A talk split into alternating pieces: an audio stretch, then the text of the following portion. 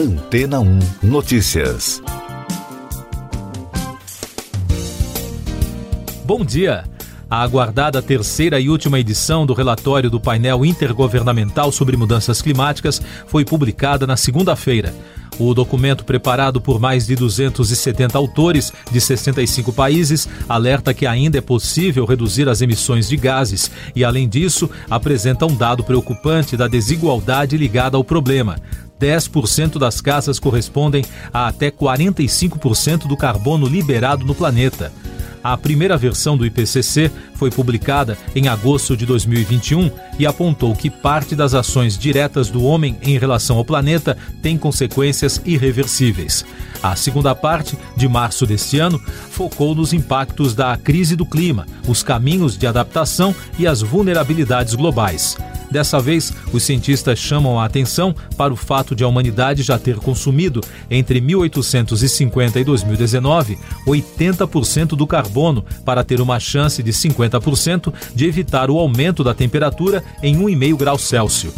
O texto também apresenta soluções e defende que todos os setores da economia são capazes de reduzir as emissões que causam o aquecimento global até 2030.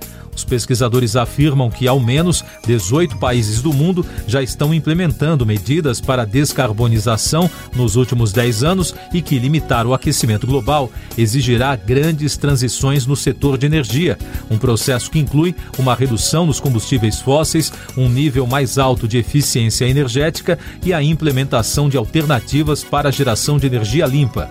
O presidente do grupo de trabalho da terceira edição do relatório, Priyadarshi Shukla, disse que ter a política, a infraestrutura e a tecnologia certas para permitir mudanças no nosso estilo de vida e comportamento podem resultar em até 70% de redução nas emissões de gases de efeito estufa até 2050.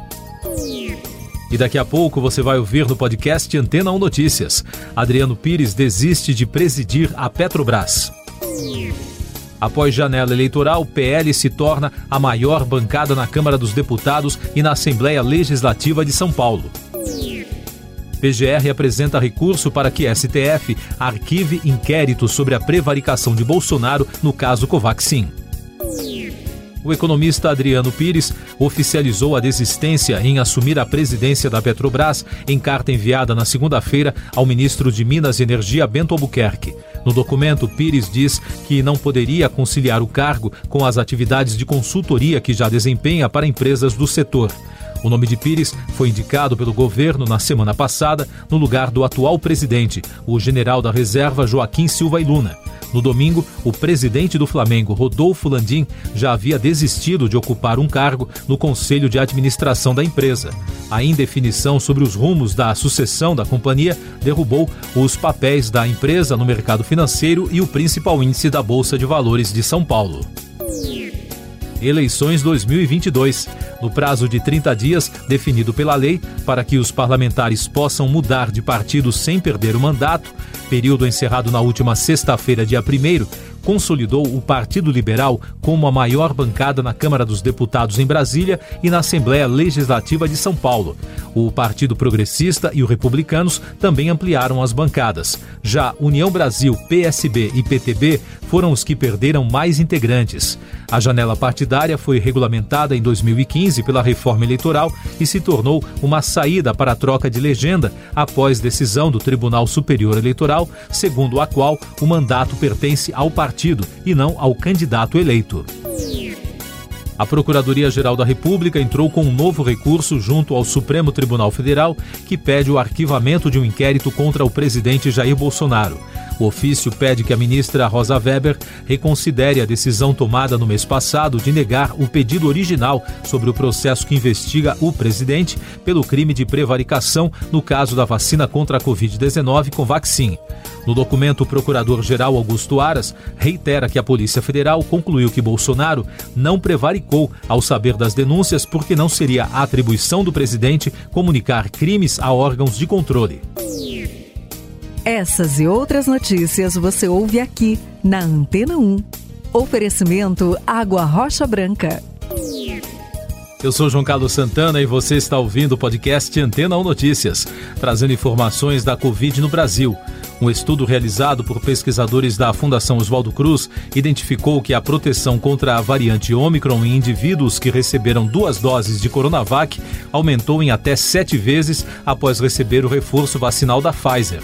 O trabalho é o primeiro a avaliar a efetividade desses imunizantes e do reforço vacinal no contexto de duas variantes mais transmissíveis e que tem sua ação na queda da imunidade das vacinas comprovada em estudos.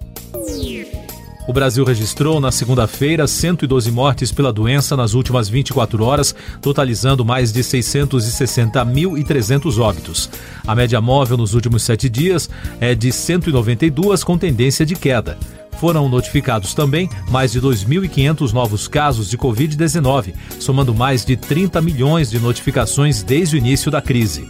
Com isso, a média móvel de infecções nos últimos sete dias chegou a 21.700, com tendência de queda mais destaques nacionais.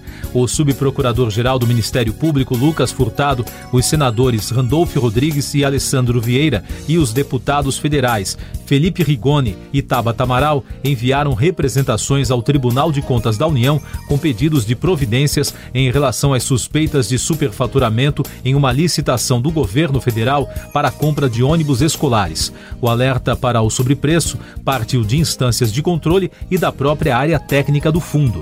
O processo administrativo, que prevê pagar 732 milhões de reais no pregão eletrônico para a compra de 3.850 veículos para o transporte escolar de crianças de áreas rurais, está previsto para esta terça-feira.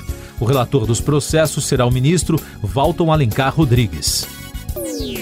O ministro Alexandre de Moraes do Supremo Tribunal Federal deu 10 dias de prazo para que o diretor-geral da Polícia Federal, Márcio Nunes, se manifeste sobre um pedido para impedir que trocas de delegados em diretorias da corporação ocorram sem aval judicial. A solicitação foi feita pelo senador Randolfo Rodrigues, do partido Rede do Amapá, dentro do inquérito que apura a suposta interferência do presidente da República, Jair Bolsonaro, na instituição. De acordo com o pedido, o aval judicial deverá ficar em vigor até a conclusão dos inquéritos contra autoridades com foro. Destaques internacionais. O presidente dos Estados Unidos, Joe Biden, chamou o líder russo Vladimir Putin de criminoso de guerra e pediu um julgamento pelas supostas atrocidades contra civis em Bucha, na Ucrânia. Além disso, o americano afirmou que deseja impor mais sanções à Rússia. O governo russo afirma que as imagens dos corpos encontrados na cidade foram encomendadas pelos Estados Unidos. Kim Yo-jong, autoridade de alto escalão do governo da Coreia do Norte, disse que foi um grande erro o ministro da Defesa do Sul fazer comentários recentes sobre ataques ao norte. O representante disse que é contra a guerra, mas se a Coreia do Sul optar pelo confronto militar, as forças nucleares do norte terão que atacar.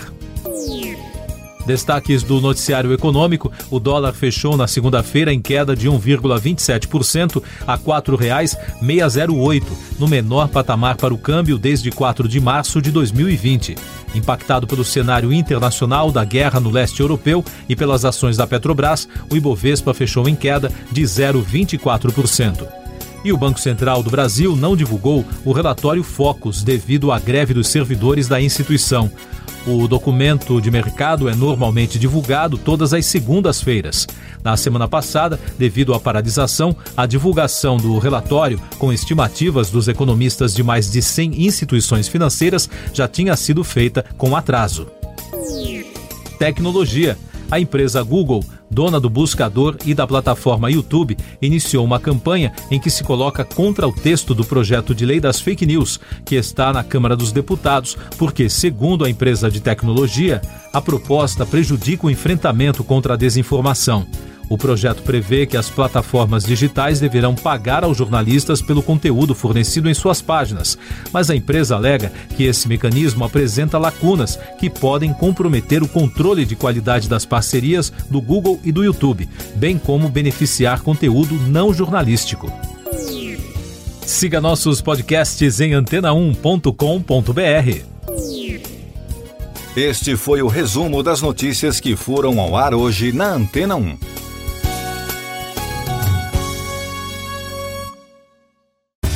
Depois de tanto conteúdo legal, que tal se hidratar com água rocha branca? O consumo regular de água durante o dia traz benefícios para a saúde, como, por exemplo, manter a pele bonita e hidratada. Rocha Branca, da fonte direto para sua casa.